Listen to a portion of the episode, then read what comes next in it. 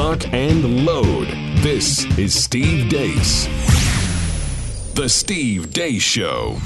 And greetings. Happy Friday. Welcome to the Steve Deace Show here live and on demand on Blaze TV, radio, and podcast. Steve Deace here with Todd Erzen, Aaron McIntyre, Blaze TV contributor Jill Savage will be joining us here momentarily for the Deace Group. Of course, you know the Friday drill by now. We will have the Deace Group momentarily. We will get to Feedback Friday a little bit later on. Let's return to our weekly look at the week that was as we welcome back in Blaze TV contributor Jill Savage. Let's get to issue three the smoking jab evidence. This story out of Wauseon, Ohio made the rounds this week. It started on August 1st. Um, his dad took him to the emergency room. He was having severe pain in his back and legs. I was a bit confused I didn't know really what was happening.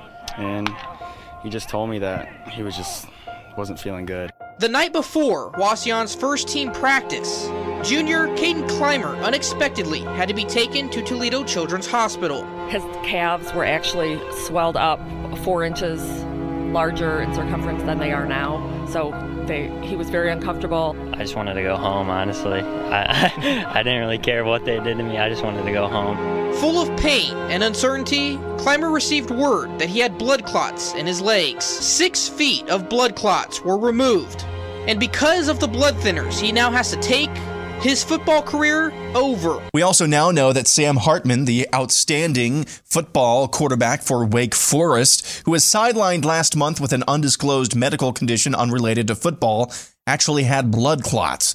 And then there's this a new study authored by professors and researchers ranging from Harvard to Oxford to Johns Hopkins and the University of Edinburgh has found the COVID jabs are up to 100 times more likely to cause serious injury to a young adult than it is to prevent the disease. Yet again, we could be seeing a sea change on the jabs.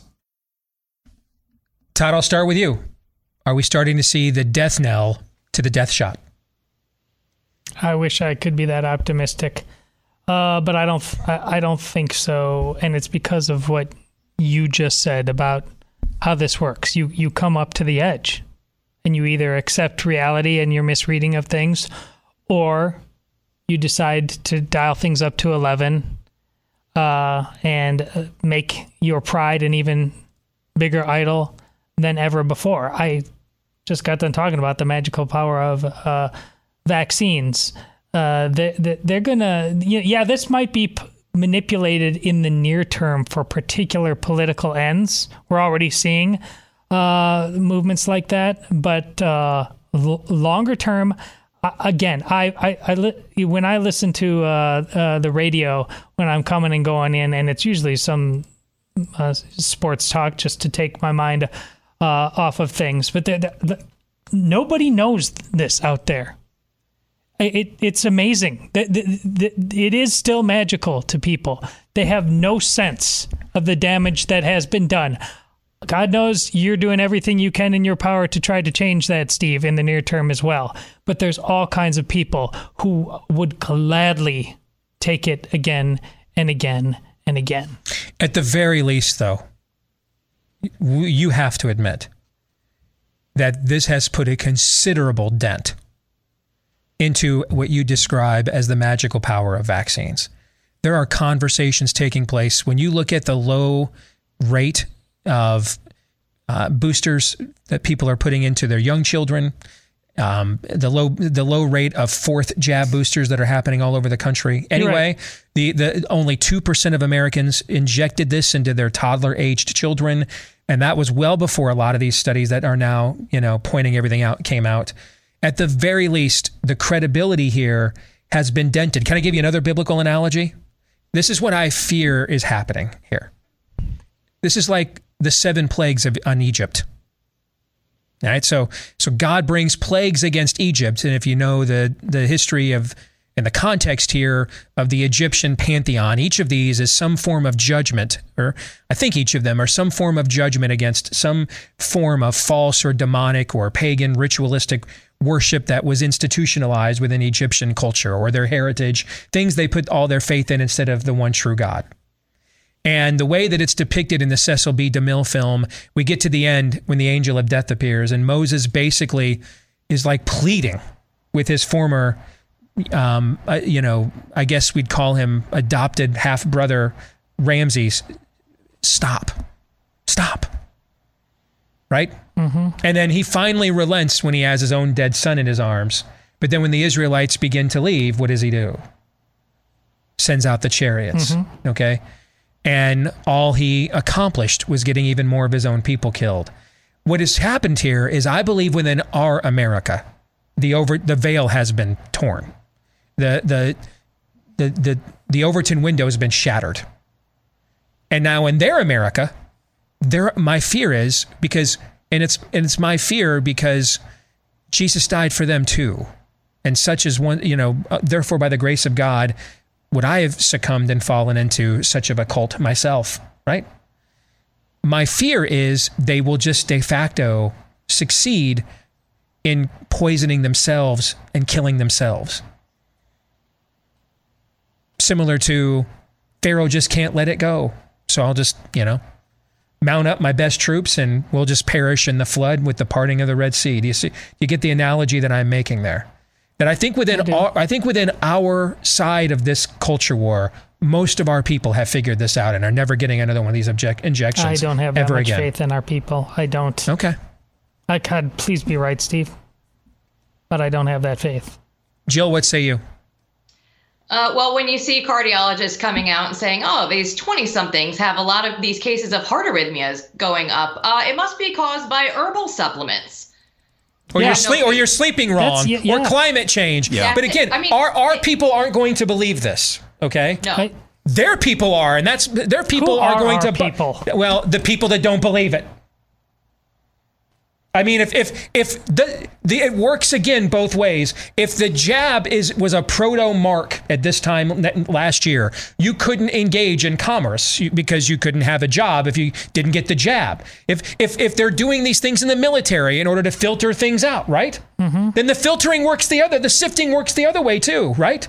So if you want to know who your people are, the people that didn't take their po- that didn't take their they're still- poisonous jab or won't take them again. and yet they're still rushing this through with trial trials. They're going to find all manner of reasons why this is going to be connected to moving on in real life. Uh, Because there aren't no conse- any consequences. You mentioned, yeah, conversations are happening. I want jail.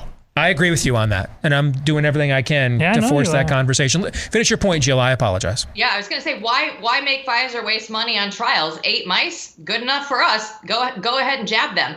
But when I look at it, Steve, it's like football. They keep running the same play over and over and over again. You have to stop them. We have to get our offense on the field. You have to force them to punt, get their offense off the field because they're telling us exactly what they are going to do. We're we're gonna Fauci come out. Oh, you're gonna have a yearly booster. We're gonna keep this up. You guys all need to keep doing this. We know by now what they are trying to get us to do. We have to organize ourselves and get. We need to get a victory. We need to get them off of the field and and stop the play. We know it's coming. We have to have, like you guys, you and Todd are both right to a certain extent, but we have to start getting victories on our side to make sure it never happens again. Aaron, I saw a headline from ABC News this morning talking about fears of original antigenic sin. know. Which, if I tweeted Uh, about where did you see that? ABC News this morning. If I had tweeted that like two months ago, forget last year. If I had tweeted that phrase like two months ago, I'd have probably been banned. But you and now ABC gain- News is running. You're gaining it. hope from that. See, I'm gaining despair from that I- because I- it's See, so brazen. yeah. I'm getting hope because I I see on our side of the culture war, a lot of people have awoken to this. Okay, what I fear is that there's still a lot of people on the other side of this culture war who are also made in the image of God that are going to line up to be killed by their own cult, and that's that saddens me, and I and I'm angry about that, Aaron. Going back to your football analogy, uh, Jill. Uh, unfortunately, it seems like more often than not, our offensive coordinator is Brian Ferentz, aka the Republican Party, and our offense just Oh, my. succeeds in spite of him, not because of him. I'm going to show myself out. Um, Yeah. Okay. Uh, 50-50. I'm 50-50 on this because th- there are two things, generally speaking and anecdotal, that causes me optimism. And that is, as you've mentioned, and I've been hearing this as well, just blood clots being thrown into regular parlance in, in football podcasts. I mean, this is hard to miss right, miss right now in the sports world. Uh, the number of just, hey, that's odd. Hey, that's odd. Hey, that's odd. I don't remember that happening. It's hard to miss. So that kind of just working that into the bloodstream, no pun intended, of uh, just regular conversation. Okay, you know, that's not something you would have really that's not something you re- w- would have really heard about uh, probably a year ago. And then the other thing is the uptake on on jabbing young children as well, still very low, which I hope that's a good sign. But I'm 50 50 because have we not shown ourselves? Has this country not shown it capable of just admitting or acknowledging that something is very, very bad and then just not Yep. doing a damn thing about it? You mean, or humanity in, in general?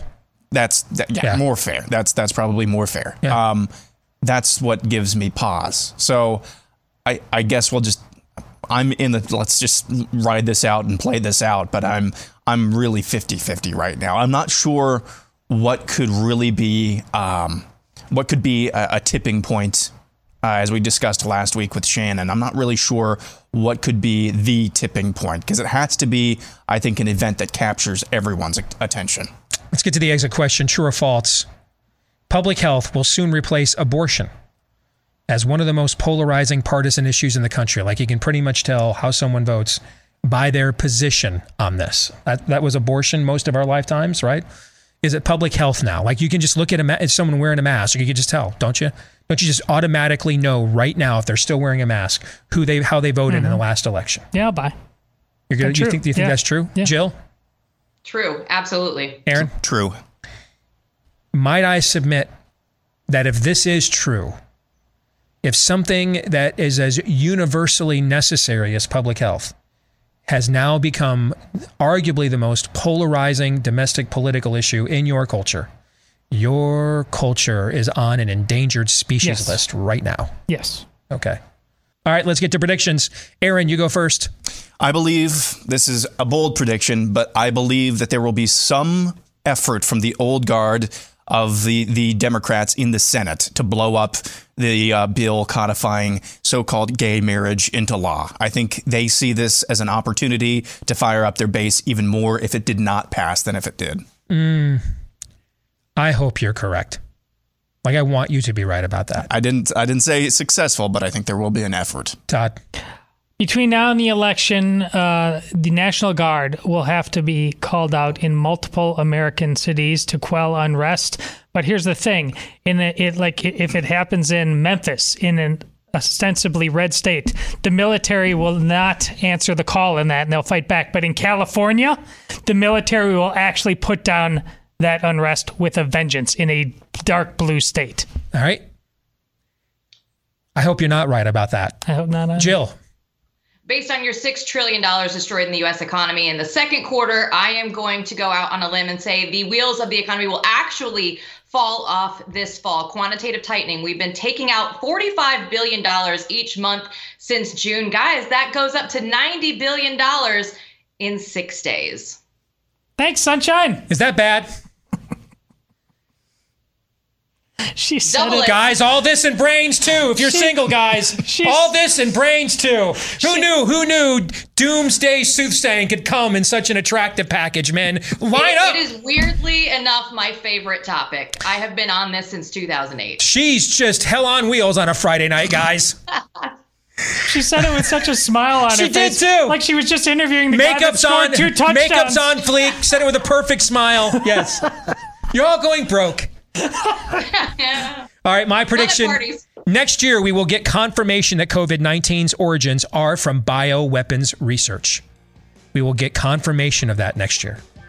Jill, good to see you as always. Have a good weekend, all right? You too. right. Everybody have a great weekend after Keep, that one. keep the sunny side up there, Jill. Thank you.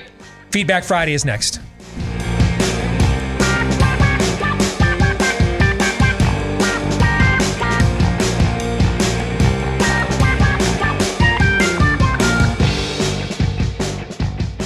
Enjoy the weekend. Until then, John 317.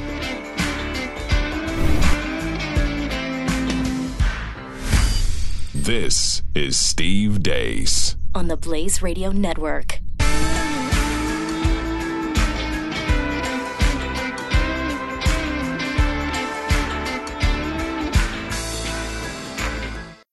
Thank you, Mr. Chairman. I, I do find it intriguing that uh, uh, we heard the chairman refer to uh, Secretary of State Hillary Clinton, that uh, somehow her having 30,000 classified emails at a server at home is really no big deal, uh, even after she bleach bitted and cleaned up her hard drive and then they had him physically destroy any copies of that. Uh, interesting, because that person is an officer not protected and liable to prosecution under the PRA. And then someone actually just said, made a comparison to the President of the United States with a Democrat staffer. I mean, how asinine is that? That's nuts. The PRA is pretty doggone clear. Who does it apply to? That the government has to prove beyond a reasonable doubt that the accused is an officer, employee, contractor, or consultant of the U.S. But the case law is clear that the President of the United States is none of those. And when declassifying information, he does not have to go through any kind of specific procedure. That's the facts. That's the reality that you don't want to acknowledge. But then you move over and let's start talking about this particular uh, case here. Leaks after President Trump turned over 15 boxes. Turned over 15 boxes. Then there was the false leaks that we just heard talking about now about nuclear weapon and nuclear secrets being out. The FBI, more leaks. Drip, drip, drip. On July 6th, hard drives given to the FBI. What happened then? More leaks from the FBI. Trump complied with grand jury subpoena prior to the raid. New portions of this document, the affidavit, show that President Trump gave additional documents to the FBI again before the raid, just like he gave on July 6th hard drive given to the FBI, all before the raid, which is not a quiet operation. A raid's not a quiet operation. Show up with 30 agents, guns drawn, everybody's investigating everything. And guess what? The warrant itself, the warrant itself violated the Fourth Amendment because the Fourth Amendment requires particularity of the location and what you are looking for. This basically said anything in this uh, massive, massive uh, public accommodation, public housing that President Trump lived in, which is, uh, I don't know how many rooms, dozens and dozens of rooms, subject to search, or basically anything, or anything. That is a violation of the Fourth Amendment. But one of the great things that we've heard today is, hey, this is moot. This, this affidavit, this affidavit has already been released. Here's this page. Oh, that's all, wait, second, that's all, all redacted. Uh, how about this page? Oh, oh, that's redacted. How about this page? Oh, my, my goodness, that's redacted as well. Uh, let's keep going. Oh, oh, goodness, how about this? Redacted, redacted, redacted, redacted. Oh, it's moot to ask for this. Redacted, redacted. The reality is, you don't want the information because the information is going to reveal that the FBI does operate against political opponents, particularly under this administration. You have, you have going back. This is just, this is new, this is breaking news. I don't know if you've seen it. Maybe, maybe, maybe you just missed it. This is recently breaking, breaking news that the FBI paid for Russian disinformation to frame Trump. That's all over the news. That just came out two or three days ago during his campaign. They weaponized the federal police bureaucracy in order to go after a political opponent. What does that sound like? Does that sound like the United States of America? No, that really doesn't. That's what's happening here. So when you look at it and you say, "Oh, come on now, now uh, we, this, this, to say that the FBI or any other institution is is weaponized, you just don't back the blue." Hey, we back the blue. That's why you're seeing in this coming forward more than 14 whistleblowers who say, "You know what? Hey, the FBI has been weaponized for political purposes."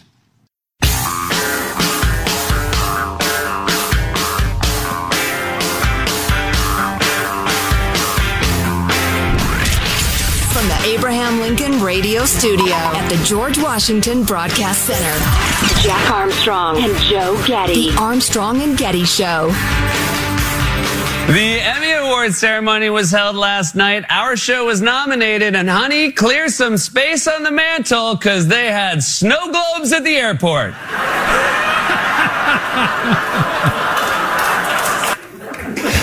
Elon Musk's college girlfriend is auctioning off personal items from their relationship, including photographs, a birthday card, and upwards of three kids. Ooh, a groan from the crowd. Oh, That's why we win the snow globes, baby. Uh, so uh, 80% of us have had all the, but what exactly is not to nail down in this, and I wish they had. It's an excellent question, Jack. China's ability to holistically obtain our intellectual property. oh, this is a, a person uh, testifying before the Senate Select Committee on Intelligence. China's ability to holistically obtain our intellectual property and trade secrets via legal, illegal, and sophisticated hybrid methods is like nothing we've ever witnessed. Our economic global supremacy, stability, and long-term vitality is not only at risk, but squarely in the crosshairs of Xi Jinping and the communist regime. Uh, scrolling down. Uh, whoops, that's right. I got to go farther. Oh, blah, blah, blah, blah, blah. In the late 90s and early 2000s, China began constructing the Great Firewall, a system of technological surveillance and information control, and it pioneered Golden Shield software that enabled the government to inspect data being received or sent within its borders and block destination IP addresses and domain names. In 2004, the Communist Party issued new guidelines on internet censorship that called for Chinese universities to recruit internet commentators who could guide online discussions in politically acceptable directions. So it's a very very multi-layered thing. China also launched a new era of economic espionage. Chinese hackers penetrated the servers of American companies and stole intellectual property valued by some estimates at between 200 billion and 600 billion per year. Per year? Between 2008 and 2013. Uh, Most famously, a half a trillion dollars a year? Every for year, like years? wow, how does this fly under the radar? Speaking of flying under radars, it's funny you should say that. Uh, most famously, they breached the servers, servers of a Lockheed Martin subcontractor and made off with plans for Lockheed's $400 billion F-35, the most advanced and expensive aircraft ever produced.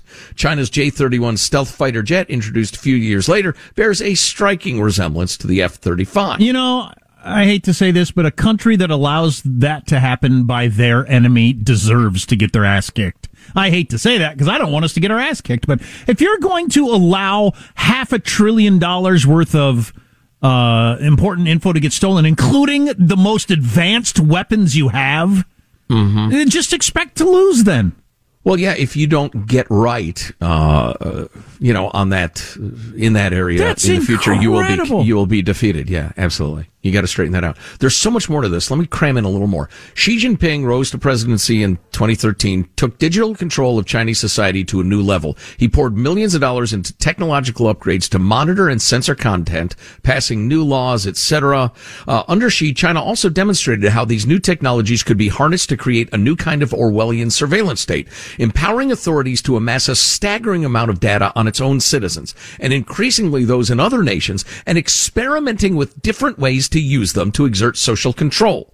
For instance, China's Smart Cities Initiative includes a comprehensive monitoring system called Skynet that uses pattern recognition technologies to identify and track individuals using facial recognition, gait analysis, and other unique personal characteristics.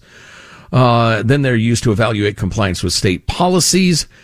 Uh, Xi made China's 2025 economic development plan and identified the control of data as a key to the nation's ambition. Whoever controls big data technologies will control the resources for development and have the upper hand, he told the Chinese Academy of Sciences. And somebody else who testified before the Senate said, data is the oil of the 21st century. Who controls the data will control the century. God dang it. Well, that's troubling. Um, so I'll just sprinkle in a couple more things because this is a very long article and actually, and, and we'll have a, a link for you at armstrongandgetty.com. Uh, Chinese hackers expanding their, expanding their efforts, um, theft of valuable industrial and defense technology, uh, People's Liberation Army breached the servers of the Marriott hotel chain and stole the passport, credit card information, and other personal details of roughly 500 million guests. They hacked into Anthem Healthcare in the U.S. Holy cow. Anthem Healthcare made off with the personal information, health information of 78 million Americans. They hacked into the U.S. Office of Personnel Management, stole files on nearly 2 million former or retired federal employees and more than 2 million current ones. I remember that one. Yeah, and uh, uh, okay, there's Equifax, 148 million U.S. citizens, uh, names, birth dates, social security numbers. Um, the list goes on and on and on. And again, how they're going to exploit this stuff is still forming in the communist mind, but they are accelerating their artificial intelligence uh, technologies to to continue to steal ever more effectively. Um, it's it's this is crazy. Yeah. So a number of enemies over the years have turned out to be way more incompetent than we thought they were. Like the Soviet Union was way less of a threat than we thought it was. They had all the bombs, but they just weren't quite as sharp as we, we thought. Their economy wasn't as good. Military wasn't good. You know, Ukraine seeing the same sort of thing. But at some point, an enemy is going to live up their, to their reputation. Yeah. Um, and I just, China, do they have the ability to, if they decided to move on Taiwan, say we're going to move on Taiwan, we're also going to shut down cell phones in the United States, we're going to, you know, have all the banks frozen and just, I mean, all these things that they've been working on for years. The answer is not no. I don't know to what extent it's true, but they could do a lot. Like, like start, you know, we've we've told we've talked a lot about how they're involved in cell phone towers all around the world and in the United States. And then this thing recently where they're buying all this agricultural land near various uh, government installations in the country and stuff. Mm-hmm. Who knows what they're up to there? It's frightening. You know that. They also mentioned that uh, Chinese authorities can prevent foreign companies from transferring what they call core state data overseas, even to their own corporate headquarters. So, uh, in response, uh, both Tesla and Apple recently agreed to build new data centers in China to house information they collect there, and and they can't transfer it back home. They'll just keep it there, and the Chinese communists obviously are, are working to get uh, access to it. You know, there are a number of other aspects of this. Again, if you're super interested in it, read it. We'll have it up for you in a few minutes at ArmstrongandGetty.com. But uh, I wish I comprehended this stuff better than I do, because I do believe it is the great unrecognized front in the war between China and the West for supremacy this century. Because they are going to find ways to do to uh, if you'll pardon the uh, schoolyard talk they're going to find ways to dick with us we can't even imagine. Oh boy that's that's troubling. Well if you think a carrot's healthier than a donut you've got another think coming. You'll hear that later this hour among other things on the Armstrong and Getty show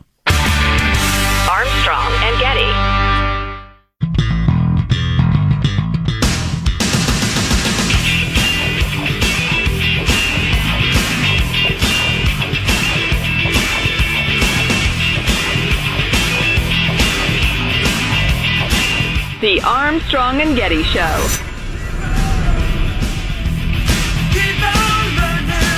It's been a stunning advance. Ukraine's rout of Russian invaders has recaptured 6,000 square kilometers, Ukraine's president says.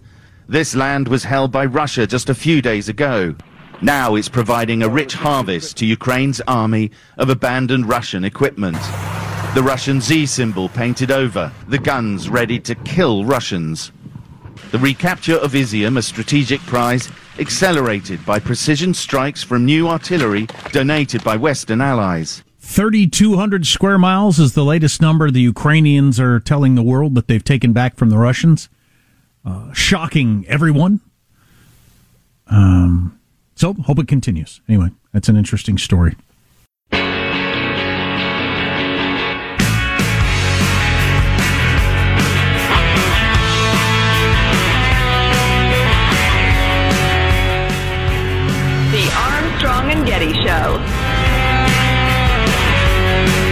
Bottom line, this is real. Break, break. Yeah. We ought to recognize that there are still big Russian troop concentrations in the south in between Russia and Crimea. Um, it's going to be a, a long slog to get all of the Russians out. But yes, this is an important moment and a good week or two, and I bet it will continue for the Ukrainians. Admiral Stavridis, who used to run NATO, saying, I'll bet it will continue for the Ukrainians. You know, he's guessing, obviously, but because nobody predicted what happened over the weekend. But uh, I'm glad that's what he thinks is going to happen. Well, yeah, although he made it clear, he implied that the ground that the Ukrainians retook was lower hanging fruit than you know where they really have the troops concentrated. But who knows? You know, like you said, what happened last week was unforeseen, so difficult to predict. Um, but the uh, the evacuation of the Russian forces from the areas that were retaken by the Ukrainians is just striking. There's a great, uh, great. Uh, actually, I come across a couple of different accounts uh, in the Atlantic, and here's one from the New York Times. The signs of desperation were everywhere: abandoned military vehicles, cans of food, dishes left on tables, mail scattered on office floors, clothes left hanging on lines.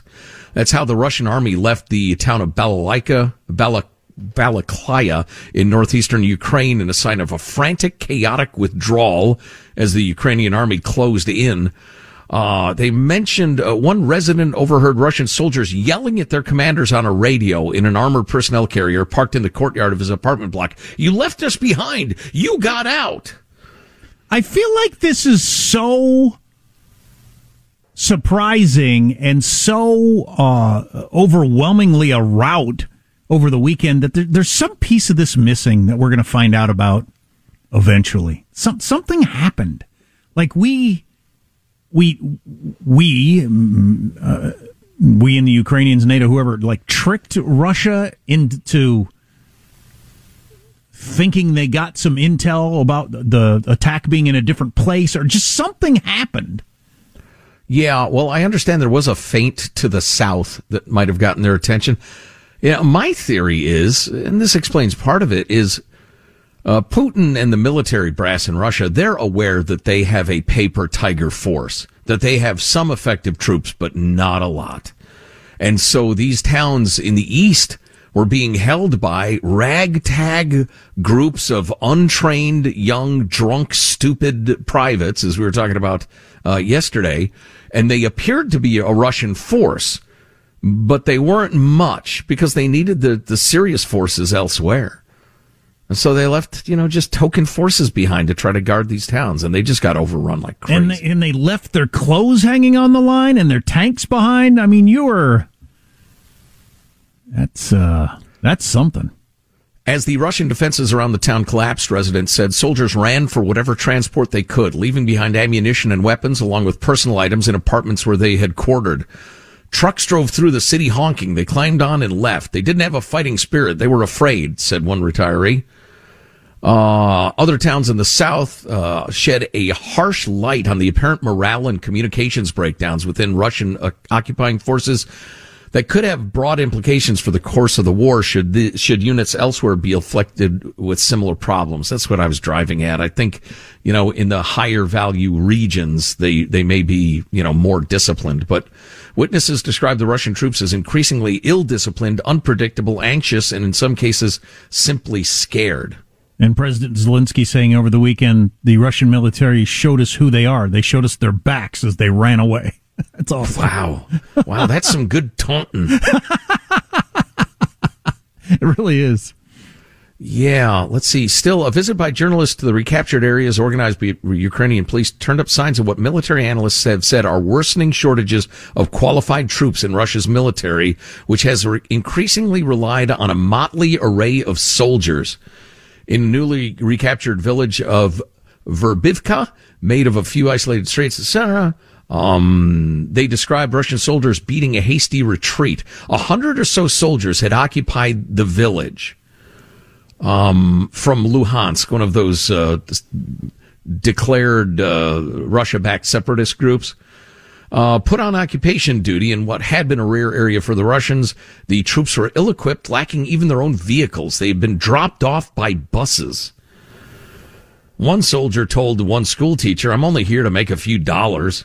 The occupiers made little effort to sway residents with the ideology of expanding Russia's borders.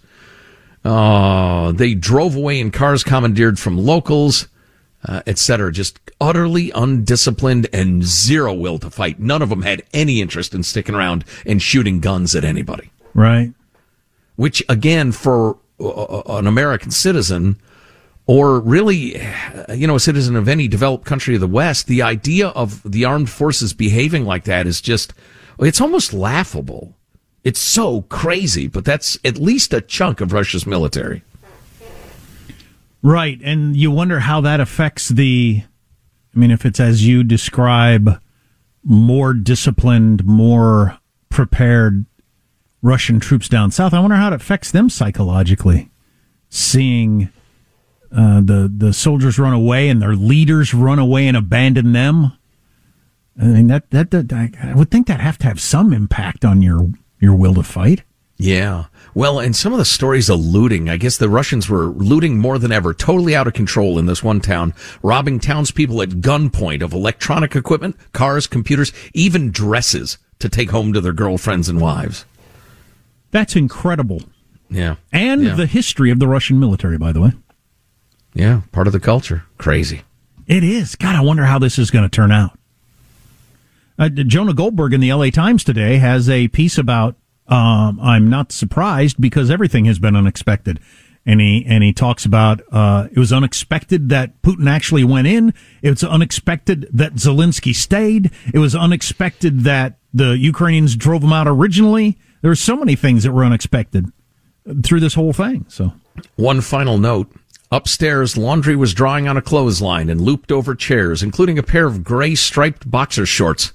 Look, said Oleg, a Ukrainian policeman who referred to the Russian soldiers by the derisive term commonly used in Ukraine. Look, there are the underwear of the orcs. wow, they call them orcs. Wow, what a great modern blast. yeah, yeah. It is so awful. It is, and there are awful days to come. Yeah, and and if and if Ukraine won today, it has been such a tragedy.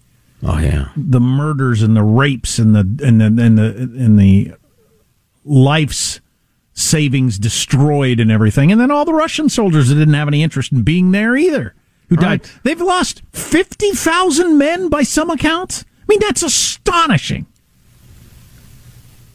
Dopey kids, the victim of a totalitarian government. Yeah. In the year 2022, that sort of thing can still happen. All right, we got to make sure we have plenty of time for this because it's so good, and I got something to add to it. Somebody just sent me a text, uh, a nutrition true or false question their middle schooler had in school. They screen Oh, captured boy. that fits in with this video that's going around the LA schools about nutrition. Which, if you haven't heard this, it's fantastic, and we'll do that next.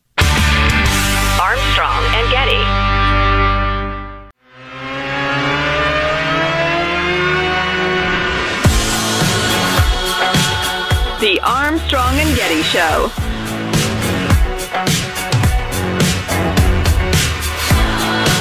While the stock market plummeted, James Taylor played a song about death on the White House South Lawn. You can sing this song when I'm gone. So he also played Fire and Rain.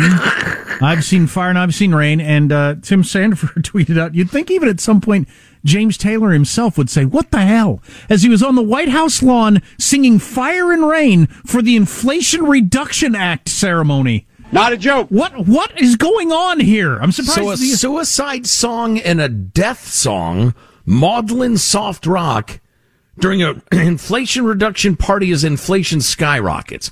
Hard to imagine who drew that up. Weird, man.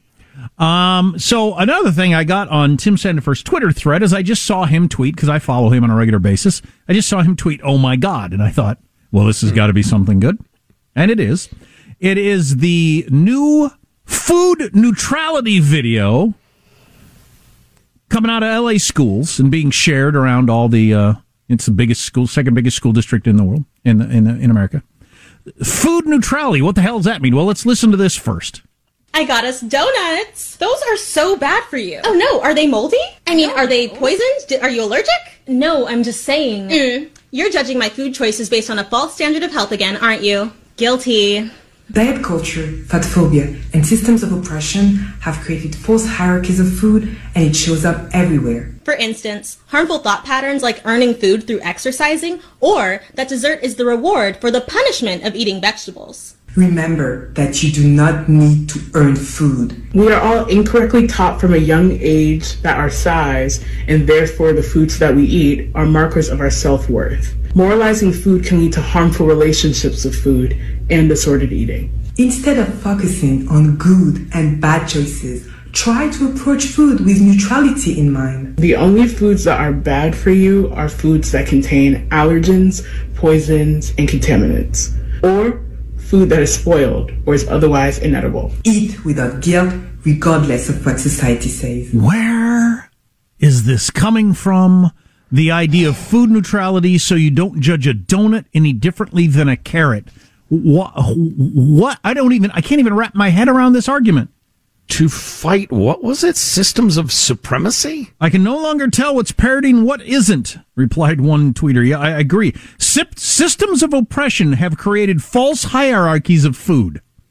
I'll say it again. Systems of oppression have created false hierarchies of food where there are some good foods and some bad foods, and we're advocating food neutrality where no food is good or bad. It's only bad if it's poisoned or expired. Other than that, all foods are as good or bad as any other. What, Excuse me, I have a question. Um, are we just setting aside all nutritional science here? Uh, okay, sorry. Okay. Why is even a better question. Why? To fight the systems of supremacy. What the hell is happening here? Uh, Tim's response was this logic really would conclude that the difference between life and suicide is merely a subjective preference, and that a preference for the former is a kind of wrongful discrimination. Um, yeah, I don't know. I just, the idea that I shouldn't consi- sh- consider eating at McDonald's worse than eating healthy food. W- with all due respect to Tim's metaphor, let me try one. If this is true of things you swallow down your gullet, surely it's true of things you breathe into your lungs. Systems of supremacy have, what was it caused a false, I can't even remember. Have It's such a- created false hierarchies of food. well, right, right. Systems of supremacy have created false hierarchies of breathing. Breathing in clean air is not better than dirty air or air infected with the hantavirus of rodent droppings or cigarette smoke or pot smoke or huffing paint from a sack or huffing gasoline from that same sack. I mean, that's, that's a false hierarchy of breathing. So that's LA school districts with their food neutrality video. And we got this text from somebody whose kid goes to middle school in Brentwood, California. And they screenshotted an actual true or false question on a test from their health book, health class. It's a true or false question. I don't know what the answer is supposed to be. Nutritionism is just like racism. Wow. You got to give people a minute. I know that's why I stopped there. Okay. All right. Go ahead. Sorry. Nutritionism, which is an interesting word, nutrition, nutritionism is just like racism because you are stating one nutrient or race of people is better than another. And making one nutrient or race of people appear better than others, oh. You have to make other nutrients or races appear bad. Okay, I get it now. Okay, good. I, I get don't. it. I don't. Okay, this is at the very, very bedrock of of critical theory, or just theory as they call it. You have to eliminate all hierarchies. You have to eliminate all uh, dualities, any divisions. There's no such thing as male and female. You have to browbeat people into even cl- being able to claim that there is. I know that sounds totally Looney Tunes, right? But that's part of it. Also, there can be no hierarchies. There can be nothing that is better than anything else because that uh, g- builds systems of oppression. So the idea that e- eating, you know, a balanced meal, including plenty of kale, is equal to a hot dog, is equal to a donut, is equal to eating dog crap. That's what they're trying to convince you to swallow, no pun intended, because at that point they've broken down any resistance to their theory. And it's made its way into whether or not a donut is bad for you. At the second biggest school district in America, yes. And they're teaching it to kids. This is not some bizarro program that one administrator is trying to get going. This is what they're showing to the kids. The person that sent me this text said I would homeschool if I could. Yeah, because you know it's it's it's very easy to stay. You should homeschool. Yeah. Oh yeah. Yeah. Um, but And uh, private God, schools dang are expensive. And private schools are expensive. And uh, but God dang it, it's tough to send your kid to a school who has a true or false question like this. Nutritionism, nutritionism is just like racism. Oh my God! And uh, is anybody teaching math or how to read or a little science or anything like that? Maybe computer programming. This has gone so much further than I even suspected. I know. I and, and know. you know we're all worried about them teaching critical race theory, making everybody hate each other based on their race, and and the queer theory where little boys or the, the a little boy should be a little girl, and we should have uh, drag queens at first grade classes. I mean, all that sick stuff. Or you know, your confused adolescent girl ought to get mutilated by a surgeon for life. That stuff's bad enough. This stuff is just freaking nuts. It's so crazy. Check your clock, it's time to stop. Jack and Joe, they've gotta go. And if they don't get canned, they'll be back tomorrow. Here's your host for final thoughts, Joe Getty. That was a little hard rocking compared to James Taylor, but I enjoyed it. Let's get a final thought from everybody on the crew to wrap things up for the day. Our technical director will lead us off. Michelangelo in his cage pressing the buttons. Michael, final thought. Yeah, Biden, he told Zelensky he needed to leave and run away. Putin, he thought that Russia, uh, Russia would take Ukraine in days. Both world leaders completely wrong. That is the Ukraine Russia war. There you go. See you tomorrow. God bless America.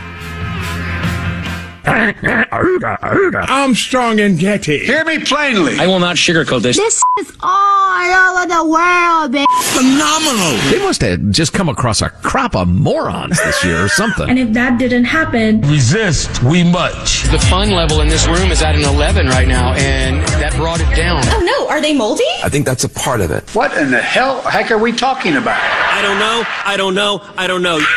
Thank you all very much. Armstrong and Getty.